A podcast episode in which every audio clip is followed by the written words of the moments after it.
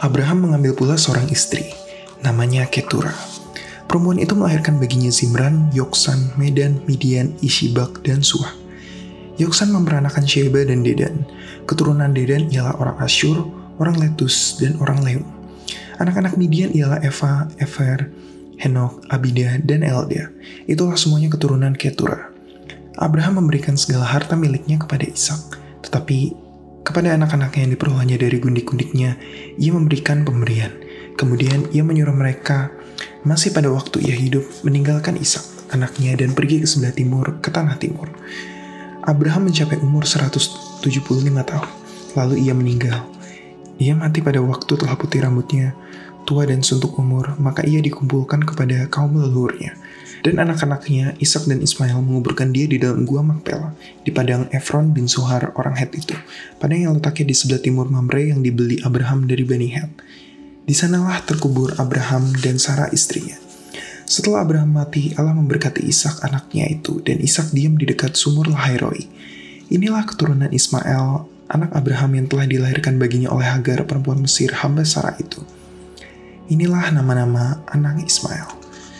Disebutkan menurut urutan lahirnya, Nebayot, anak sulung Ismail, selanjutnya Kedar, Adbil, Mitsam, Misya, Duma, Masa, Hadad, Tema, Yetur, Nafis, dan Ketma.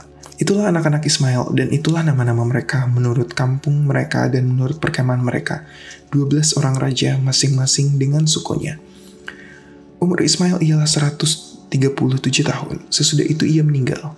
Ia mati dan dikumpulkan kepada kaum leluhurnya. Maka itu mendiami daerah dari Hawilah sampai Syur, yang letaknya di sebelah timur Mesir ke arah Asyur. Mereka menetap berhadapan dengan semua saudara mereka. Inilah riwayat keturunan Ishak, anak Abraham.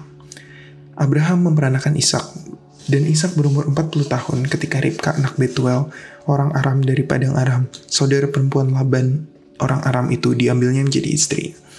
Berdoalah Ishak kepada Tuhan untuk istrinya, sebab istrinya itu mandul. Tuhan mengabulkan doanya sehingga Ribka istrinya itu mengandung.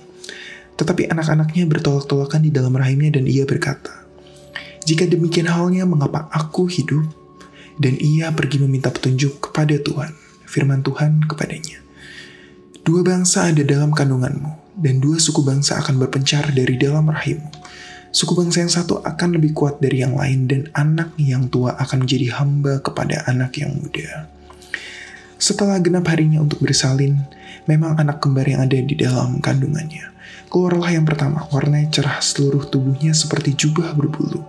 Sebab itu ia dinamai Esau. Sudah itu keluarlah adiknya, tangannya memegang tumit Esau, sebab ia dinamai Yakub. Ishak berumur 60 tahun pada waktu mereka lahir. Lalu bertambah besarlah kedua anak itu.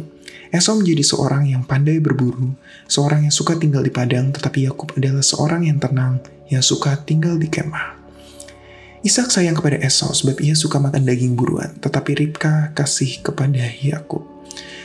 Pada suatu kali Yakub sedang memasak sesuatu, lalu datanglah Esau dengan lelah dari padang. Kata Esau kepada Yakub, "Berikanlah kiranya aku menghirup sedikit dari yang merah-merah itu, karena aku lelah." Itulah sebabnya namanya disebut Edom. Tetapi kata Yakub, "Juallah dahulu kepadaku hak kesulunganmu." Sahut Esau, "Sebentar lagi aku mati. Apakah gunanya bagiku hak kesulungan itu?" Kata Yakub, "Bersumpahlah dahulu kepadaku." Maka bersumpahlah ia kepada Yakub dan dijuallah hak kesulungannya kepadanya. Lalu Yakub memberikan roti dan masakan kacang merah itu kepada Esau. Ia makan dan minum, lalu berdiri dan pergi. Demikianlah Esau memandang ringan hak kesulungan itu.